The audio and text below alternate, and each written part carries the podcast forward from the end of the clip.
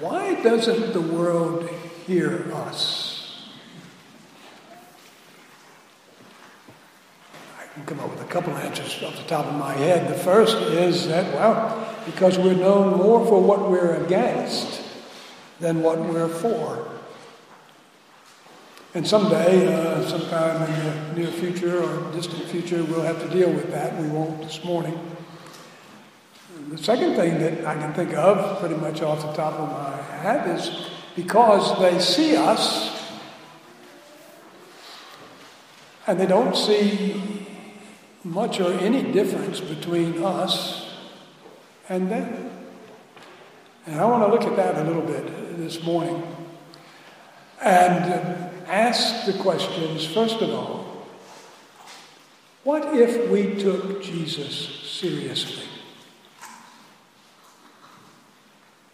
And the companion question to that is what if we lived out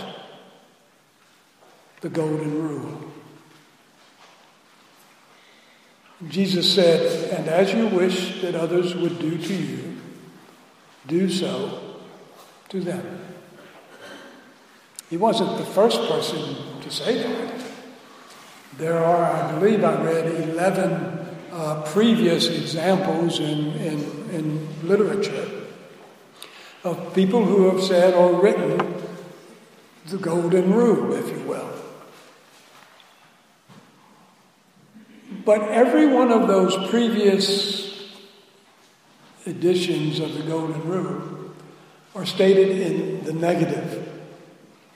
Uh, each one of them says something like this Don't do to others as you would not want them to do to you. And there's a world of difference between what Jesus says and what they say. And Jesus' version of the Golden Rule is by far the more difficult. Our culture has its own versions of the Golden Rule. One goes, well, you have said it, I'll bet you. I'll bet you you have said this. Hopefully you have said it in just, in jest. You said something on the order of do unto others before they do unto you. But then we have another one in our culture that goes like this Do unto others as they have done unto you. I was, I just read through this passage for the first time in preparing to, to preach from it, and, and uh, my mind was wandering. I was kind of thinking about the, the, passage a little bit, and, and then I got all confused, and I said, I'm going to go just take a break. And I picked up a magazine, a local magazine, and I was just leafing through it. In the first six, eight, ten pages, there was this ad. Upper right corner, quarter page ad, upper right corner the, uh, on the right hand page where you can't miss it. It's sort of a black block. In the middle of it, there was a, a, a red car. And the left front fender was crumbled, and the hood and the, the grill and all that was crumbled up and, and it was framed by this, you know, just set in the middle of this big black box. Emblazoned above it in old white letters were the words, Get even. Call Stephen. And below, of course, was the uh, phone number of the uh, law firm uh, that sponsored the ad. Here comes Jesus. And as we saw last week, he stands both his cultures and our cultures' ethics on their head. He turns everything upside down. He's given us, Jesus followers, four radical ethical imperatives. So that's three words are important radical ethical imperatives. He makes no suggestions here. He's not even exhorting his followers. Every word is a command. Every, every, everything he says there, every is a command from Jesus Christ himself. And what Jesus commands those who would follow him, who dare call themselves disciples or Jesus followers, is this love your enemies. And everything else he says flows out of this. Indeed, it's the heart of New Testament ethics. It's not unrelated to the Old Testament commandment in Leviticus chapter 19. You shall not take vengeance or bear a grudge against the sons of your own people, but you shall love your neighbor as yourself. But notice something. The neighbor is one of your own people. There's no pro- prohibition on vengeance against those outside your own people. They didn't qualify as your neighbor. Notice this too. The enemies we're to love are active ones. Hating, cursing, abusing, hitting, taking, begging, robbing all against us. And so Jesus says that we're to be actively loving them, not just holding good, benevolent feelings towards them and occasionally expressing them verbally or some way, but actively engaged in loving them. Do good to those who hate you.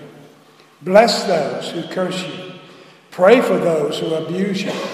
To one who strikes you on the cheek, that's kind of sissified version, I understand. The Greek probably is better understood. The one who socks you on the jaw or in the jaw, then you turn the other. You offer them the other one. From one who takes away your cloak or your outer garment, give him your tunic, undergarment, t shirt. Or if he takes your blazer, give him your shirt. Give to everyone who begs from you. Even, even a dirty guy on the corner by the traffic signal. Don't demand one who robs you. Don't demand that he return your stuff.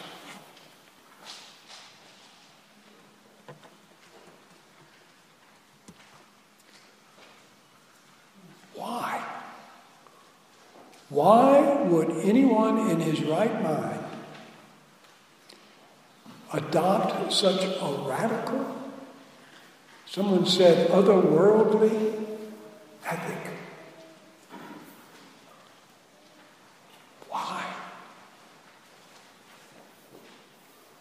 I can give you a half dozen reasons. In fact, I will give you a half dozen reasons why. The first one is this Jesus says so. Should be all we need. Jesus commands it. Every one of those statements he makes is a command. One of which is repeated love your enemies, he says twice, so we don't miss it. He begins and ends with love your enemies. Now, let me ask you a question. Honest question.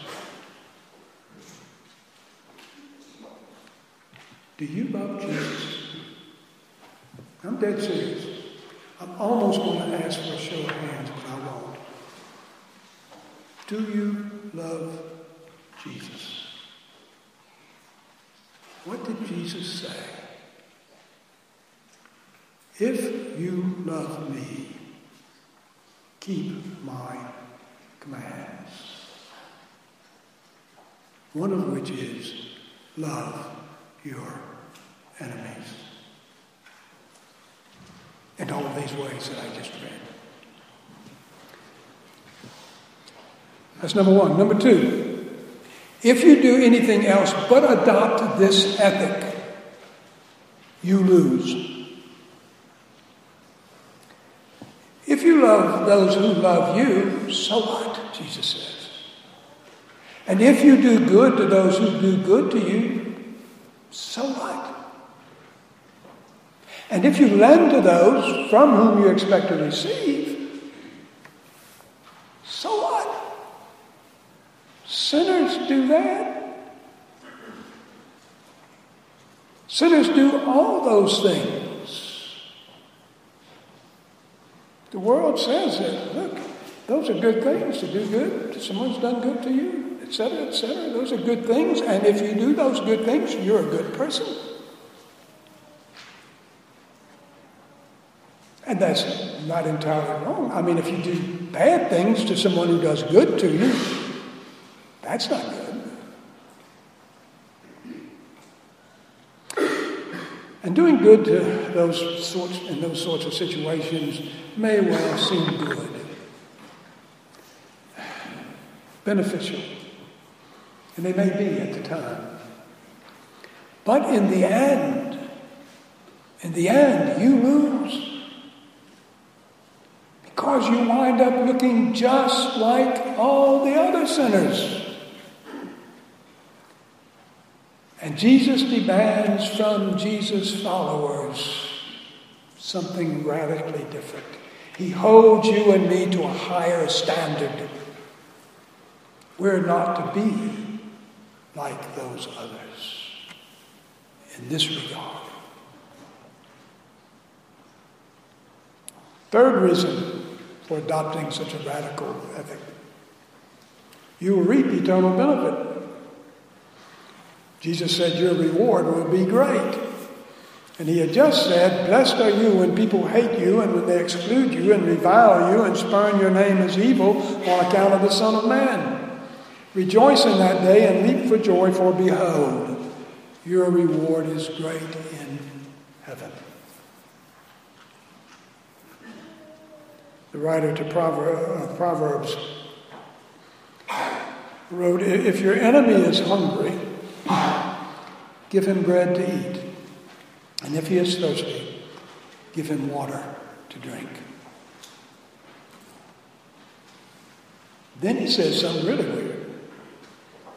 For you will heap burning coals on his head, and the Lord will reward you. That sounds like the opposite of what Jesus is saying, but it's really not. That idea of heaping burning coals on his head, the idea is that by your kindness, by your loving mercy to him, with food and drink, you'll see the error of his ways and turn from them. In other words, it's another way of speaking of repentance, of what would bring a man to repentance.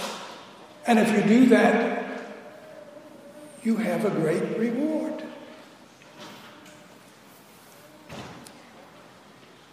Fourth, you reveal yourself to be a child of God, a true Jesus follower. And you notice what it says. It doesn't say you will become a son of God, but you will be. That is to say, you will manifest the fact that you are indeed a child of God.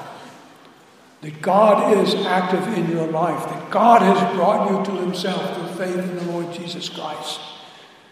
You don't become by doing good, you do good because you are.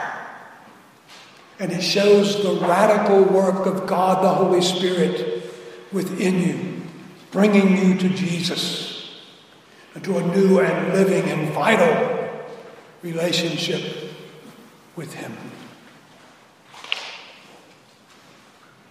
Fifth, in doing that, you manifest the character of God Himself, who is kind to the ungrateful and the evil. Which brings me to number six. You adopt such a radical, otherworldly ethic because you yourself have been on the receiving end of God's mercy and kindness. You were once among the ungrateful and evil, and don't you forget it. Don't you ever lose sight of that. That's what we were. That's what we're still capable of being. If we're honest with ourselves and honest before God. It just shows up every once in a while. We're not totally done with it.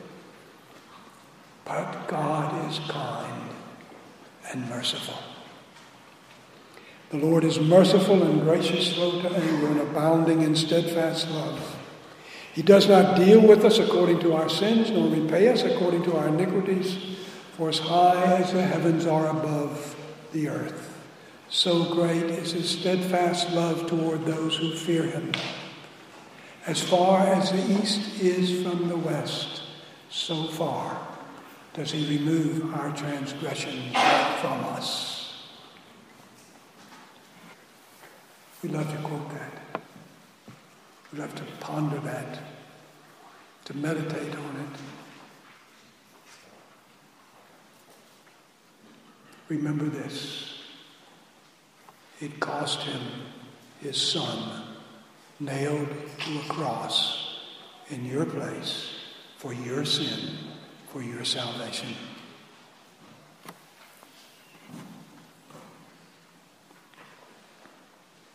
Paul wrote to the Romans in Romans 5 For while we were still weak, at the right time, Christ died for the ungodly. For one will scarcely die for a righteous person, though perhaps for a good person one would dare even to die.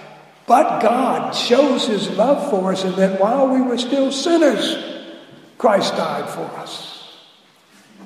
Since therefore we have now been justified by his blood, much more shall we be saved by him from the wrath of God. For if while we were enemies, we were reconciled to God by the death of his what? For if while you and I were enemies of God, we were reconciled to God by the death of his Son, much more. Now that we are reconciled, shall we be saved by his life resurrection life. More than that, we also rejoice in God through our Lord Jesus Christ, through whom we have now received reconciliation. We who were his enemies, who were at enmity with God, have been brought near to the cross of Jesus Christ and are reconciled to God who now calls himself our Father and us his dear children. So Jesus says, Be merciful, even as your Father is merciful. And I say, Be merciful even as our Father has been merciful to you and to me. And he shows his mercy in the cross and the resurrection of our Lord Jesus. Two closing points of application. First, Jesus was here addressing, remember, his disciples. A crowd of other people were there, but it was his disciples he was looking at, his disciples to whom he's speaking.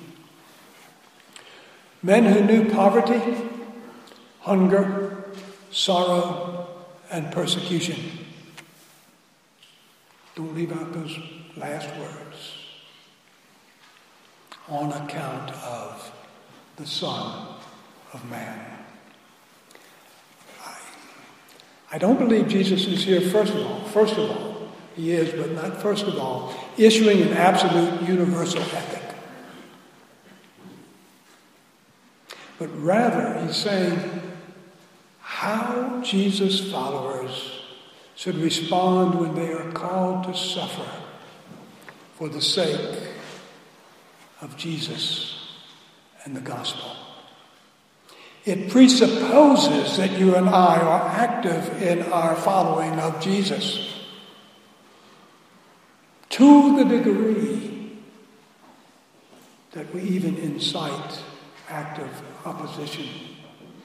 Not to us, not because we have been obnoxious in our living for Jesus.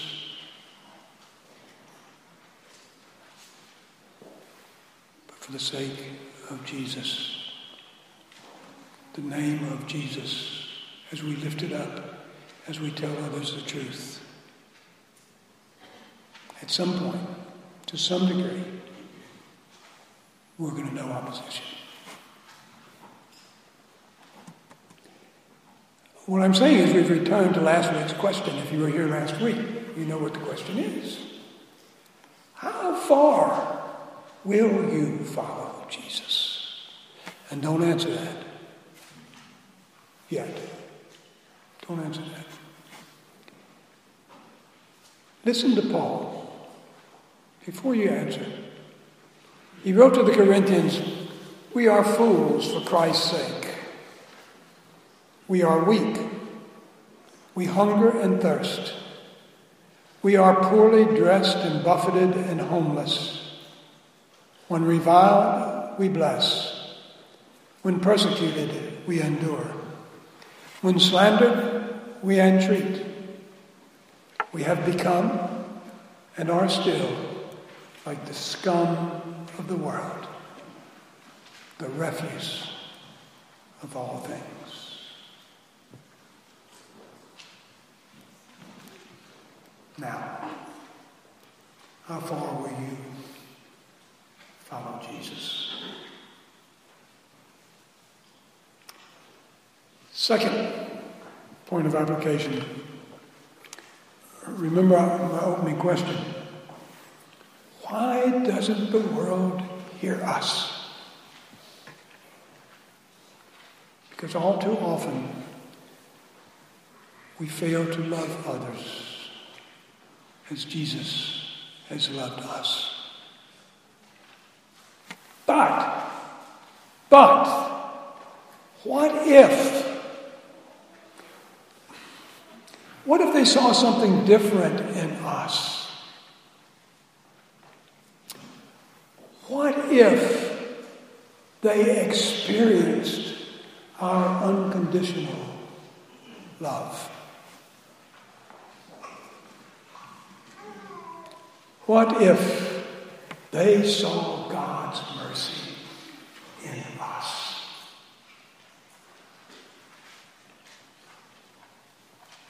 Better yet, if they experienced God's mercy mercy from us.